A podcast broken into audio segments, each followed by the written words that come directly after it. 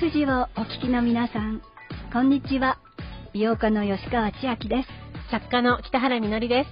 この番組は親にも友達にもちょっと話しにくい仕事、健康、美容に関する疑問やモヤモヤや本音を集めて専門家と共にその解決のヒントを探っていこうという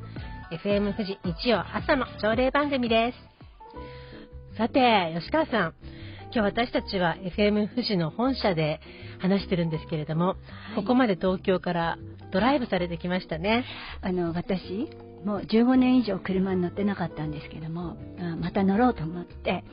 あの、前回お話ししたんですけれども、まあ、この、ね、山梨県内の教習所にペーパードライバー教習っていうのに2日間通いまして、今日ね、あの、調布のインターから、一宮三坂まで運転してそしてこの FM 富士まで来ました。私駐車場であの 待ってたんですけどすごいかっこよかったですよ。あのね実はね昨日ね、うん、ちょっとおじけづいてね電車にしようかなって 連絡してねそうしようと思ったんですけどでも結局あの乗って慣れていくしかないので、うん。あの乗ってきました。どうですか？15年ぶりのこの長距離で中央道。はい。あのね中央道はあの割と走りやすかったですけれども、あの私ねやっぱりあんまりこう生きがらないでですね、うんうん、えー、私の前はねあのもみじマークをつけたあの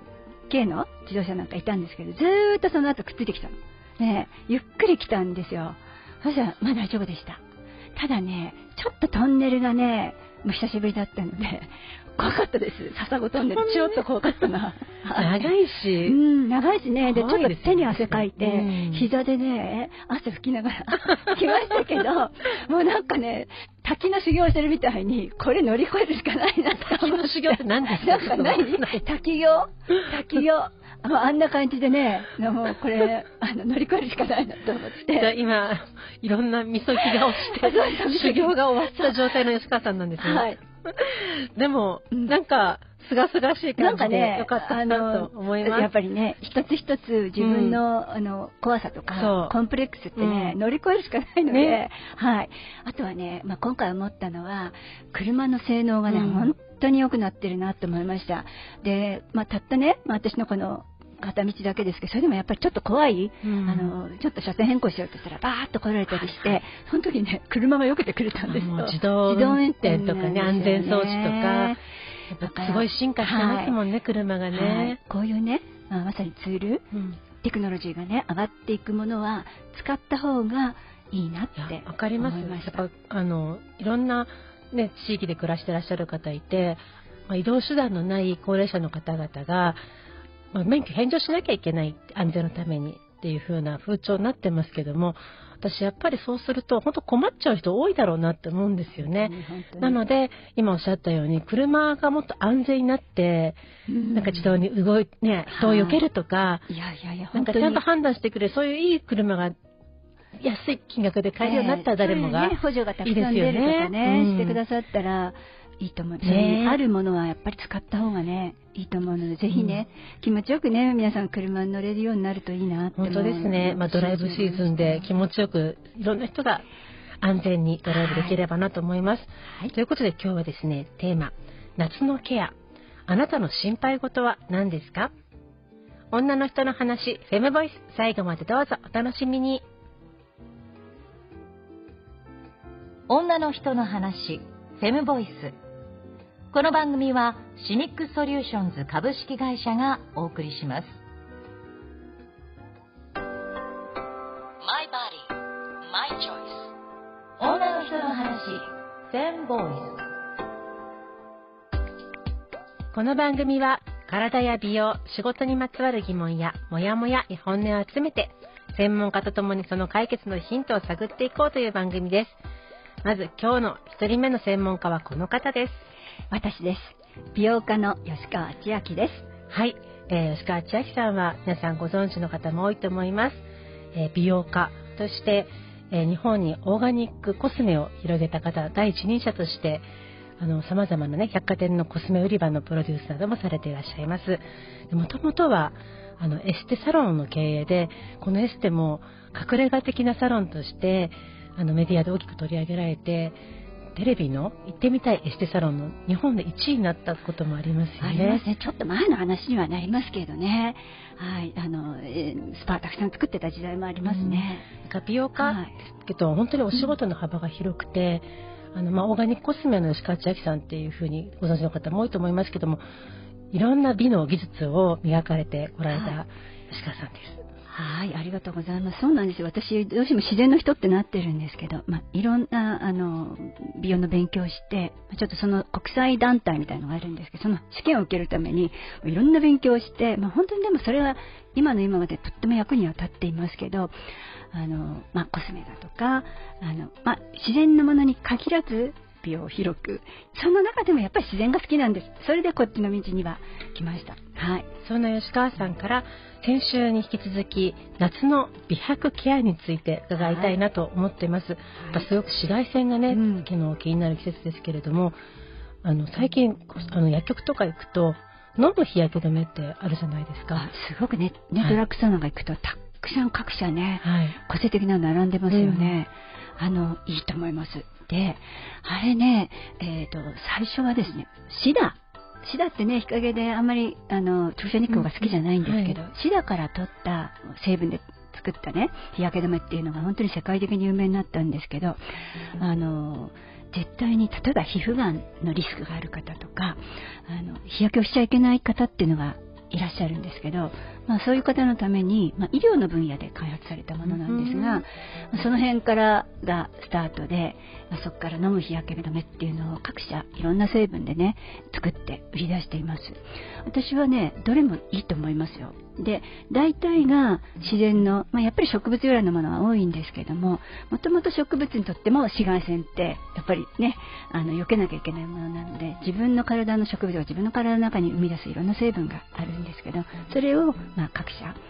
ピックアップして目をつけて製品にしているのであの私たちが、まあ、大体はサプリメントですけど取っていただくととってもいいと思います。特にですね、まあ、日常的にはちょっと面倒くさいかもしれないですけど海に行くとか山登りするとかそれから長い時間スポーツゴルフとか、まあ、野球とかテニスとかあのありません長い時間。やっぱりねあの紫外線のリスクがすごくありますのでちょっと取ってからあのお出かけするといいと思います。もう海行くなんて時は飲む日焼け止めも飲んでそしてちゃんとあの肌の上に日焼け止めしてお出かけしていただくとあの本当にいいと思います。あとはね、まあ、サプリメントとかね、そういうの飲まないんであったら、食べ物でもね、あの、ちゃんとビタミン補給していただいて、やっぱり夏野菜でね、トマトとか、いいんじゃないですか？色の濃い野菜として。あのトマトのいろんな機能が、ね、リコピンとかね入ってますので、あの食べていただいて。あとはやっぱりね日差しを浴びるってことは体に熱がこもるのでね夏野菜ねきゅうりとかねあのナスとかねあとズッキーニとかあるじゃないですかあとスイカがあるでしょ。ああいうもの食べていただくとすごくいいと思いますよ。スイカも日焼けに。まあね、あの役立ちますよね。あのとてもいい成分が入ってますから、そして水分補給するってことですよね。体をぜひあの自然な食べ物で冷やしてあげるといいと思います。ちょっと今日は日焼けしたいなとか、今年の夏は焼きたいなみたいな時は、どういうふうに気をつけておけばいいですか、まあね、あの、まあ気をつけるっていうか、それでもね、うん、あの、軽いあの SPF のあの低い日焼け止め UV の低いものでいいのであの、まあ、塗って焼くっていうかね 焼かない方がいいです。うん、そ それからね、焼けちゃうんですよ。焼けちゃうんですよね。でも、やっぱり保湿するもの、無防備にやっちゃうと本当に焼けちゃって、それ炎症になるので、とっても危ないんですよ。でなのであの SPH のごくごくあの低いもので保湿効果のあるものを塗ってまあ、あの、それで焼け、焼けちゃうので、そんな感じで焼いたらどうですか？焼いちゃったらどうですかっていうのはね、真っ白白になるようにプロテクトしなくても、あのね、本当に日焼けってね、結構過酷なものなんですよ。私たちにとって。だから気をつけてねって。シミだけじゃなくて、やっぱり、うん、あの、シワとか、はい、そういったとこにも影響してきますよね。きますしね、うん、あとね、やっぱり皮膚がんのリスクがあるんです。で、今、皮膚がんの患者さん、とっても増えてるんですよ。だから、やっぱりね、環境の変化でオゾンホールに穴が開いてるっていうふうに言われてますし、だから、紫外線は昔よりきついで、まあ、あの、まあ、何でもほどほどにするってことですよね。私が子供の時、まあ、70年代ですけど、夏になるとどれだけみんな焼けたかみたいな競争を、うん、してた時代が懐かしいななんてことね。って思いましたけど今、太陽もやっぱりあの非常にリスクのあるものになっているのかな。やっぱり私たち生き物は紫外線を避けられるようになって、まあ、この地上で生きられるようになったんでしょう。それがまさにオゾン層なんですよね、だから、まあ、そのことを忘れちゃいけないと思います。じゃあ今年の夏は自分に合った飲む日焼け止めと、はい、SPF、はい、もうあのあの数字は時間ですよね。低ければ低いほどあの何度も塗らなきゃいけなくて。そうですね。時間なんですけど、ね、まあそれがまあ時間が短いってことは、うん、まあ、ね強度でもあるっていうふうに思ったらいいので、うん、あのまあコツとしては塗り直してください。途中途中で。こまめに塗り直すってことが大事だと思います、はい、じゃあちょっと日焼けを気をつけながら夏を過ごしたいと思います、はい、ありがとうございました。My Body, My Choice. 女の人の話フェンボイス。北原みのりと吉川千秋がお送りしている女の人の話フェムボイス。今日は体と美容の夏ケアの話をしています。さて次の専門家は？はい私です。はい、私はですね、あの、まあ、専門家っていうとなんかおこがましいんですけども、まあ、フェムケアの商材をいっぱい扱って、はい、あの、仕事をしてきました。で、もともと、あの、性教育を大学院で、あの、まあ、専門にしていきたいなと思っていたんですけれども、途中であの、まあ、勉強よりも、なんか直接、あの、女性たちに出会える仕事がしたいと思って、今の仕事に就き始めたんですね。なので、まあ、夏といえば、なんか子供の頃って、はい、夏休み入る前に先生にめちゃくちゃ恐ろしいこととか、なんかお前たち開放的になりすぎるなよ、みたいな注意受けませんでした？受けました？受けましたよね。私の学校ではね、あの、コンサバだったからかもしれないから、なんか子供はそういうところになんか開放的じゃないことを前提にされていたんで、あんまりお前たちな、みたいなのはなかったんですけど、そうですね。教わっとくべきでしたよね。私が行ってた学校は、夏休み入る前に学校のまあ課題図書だったんですけども、さらば悲しみのせいっていうね、その本は、やっぱ中絶する女の子が増えると本当に大変だよっていうような中絶の手術がどんだけ残酷かってことをすごく書いてあった本だったんですよ。そのこんなね開放的になりすぎると君たち恐ろしいことになるよ。悲しい体験をするかもしれないからそのあんま開放的にならないようにっていう結構今から思うとその性の知識っていうよりは性のことを知ってしまったらあの辛い目に遭うのは女の子だよみたいなそういうメッセージをすごく浴びてたなと思いだから、はい、そうですよね。あのそれを、ま、あの恐怖を感じる子もいればあのもう性の知識はないけどもなんかドンと進んでしまう子もいたりとか。進んでしまう子もいたんですね。そっち側みたいな。でもなんか今の話聞いたら、はい、やっぱそうやってね教えてもらってた方が良かったですよですよね。私は、うん、そのまあ中学とか高校の間にはなかったなそういう話は。だから前にも話したかもしれませんけど 私あのね女の子の、まあ、いとこがいるんですけどその子からまあ裏本で教わったな 学生になってから。それ夏休みでした？うん、春休みと夏休みか覚えてませんけれどもだから自分たちでこう手探りで手探りですよね。もしかしたら間違ったまま進んできちゃったかもしれない。ですよね、うん、まあまあ、急に夏になったからといってね、お母さんとかお父さん、子供に性の話は真面目にっていうのは、まあ、難しいかもしれないんですけれども、今やっぱ性教育ブームなんですよね。はい、なので、様々な子供向けの絵本とか、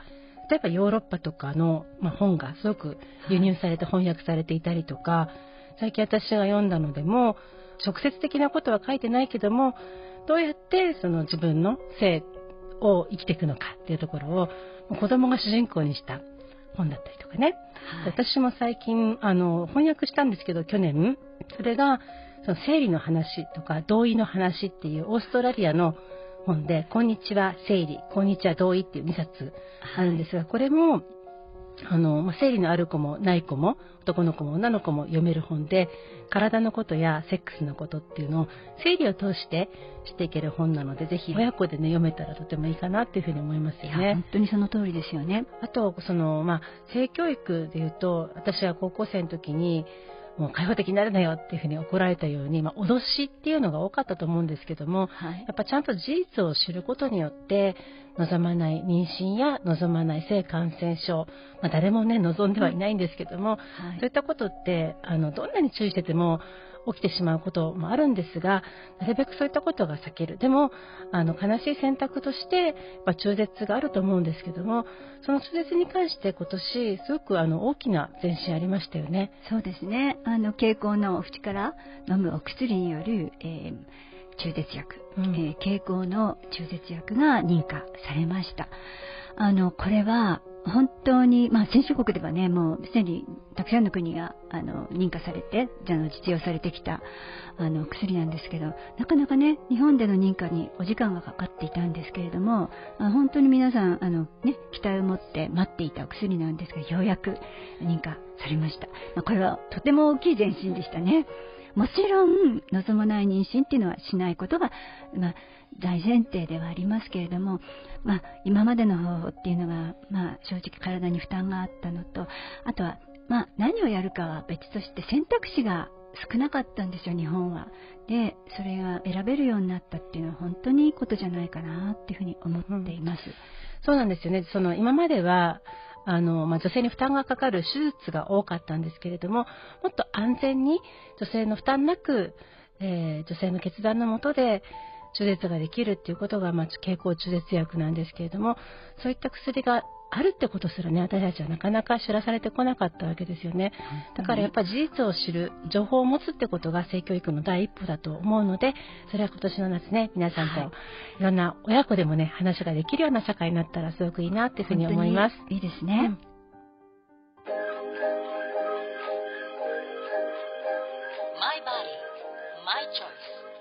女の人の話、フェンボイ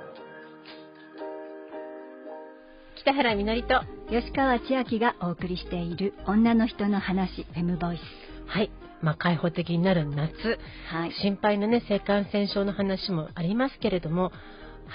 はい、あのやっぱりねこの番組でも何回もやってきましたけど子宮頸がん。えー、これはもう本当に先進国の中ではもうもう唯一と言っていいほど増え続けている日本なんですけど毎年約3000人の方が亡くなっています。これはヒトパピロマウイルスというウイルスによって感染するそして、ま進行していくがんなんですけども予防することが本当に、え、大事です。であのこの番組でもパピアという製品をあのご紹介してきましたけれども子宮頸がんの原因となるヒトパピロマウイルスのセルフチェックができるキットです。ヘルシーというウェブサイトで、え、お買い求めになれますので、ぜひご覧ください。そして、子宮頸がんはワクチンと定期的な検診をすることで、えー、予防することができます。本当はですね、男の子もやってほしいんですけれども、えー、みんなであの予防していきたいと思います。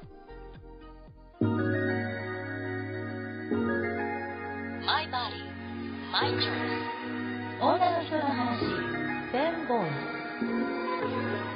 女の人の話フェムボイス。番組ではあなたの声をお待ちしています。メッセージは FM 富士のホームページにある番組ページから送ることができます。そしてツイッターでも参加してください。ハッシュタグに全部ひらがなでフェムボイスとつけて投稿してくださいね。この番組は Spotify や Apple Podcast でも配信しています。FM 富士の番組ページにリンクも貼っていますので、そこから聞いてください。はい、えー、今日私が紹介した本は、あの、まあ、何冊かあるんですけれども、えー、私が翻訳した、こんにちは、生理、こんにちは、同意という本は、集英社から出ておりますので、ぜひチェックしてみてください。女の人の話、フェムボイス。それではまた来週。お相手は北原みのりと、吉川千秋でした。女の人の話、フェムボイス。この番組はシミックソリューションズ株式会社がお送りしました。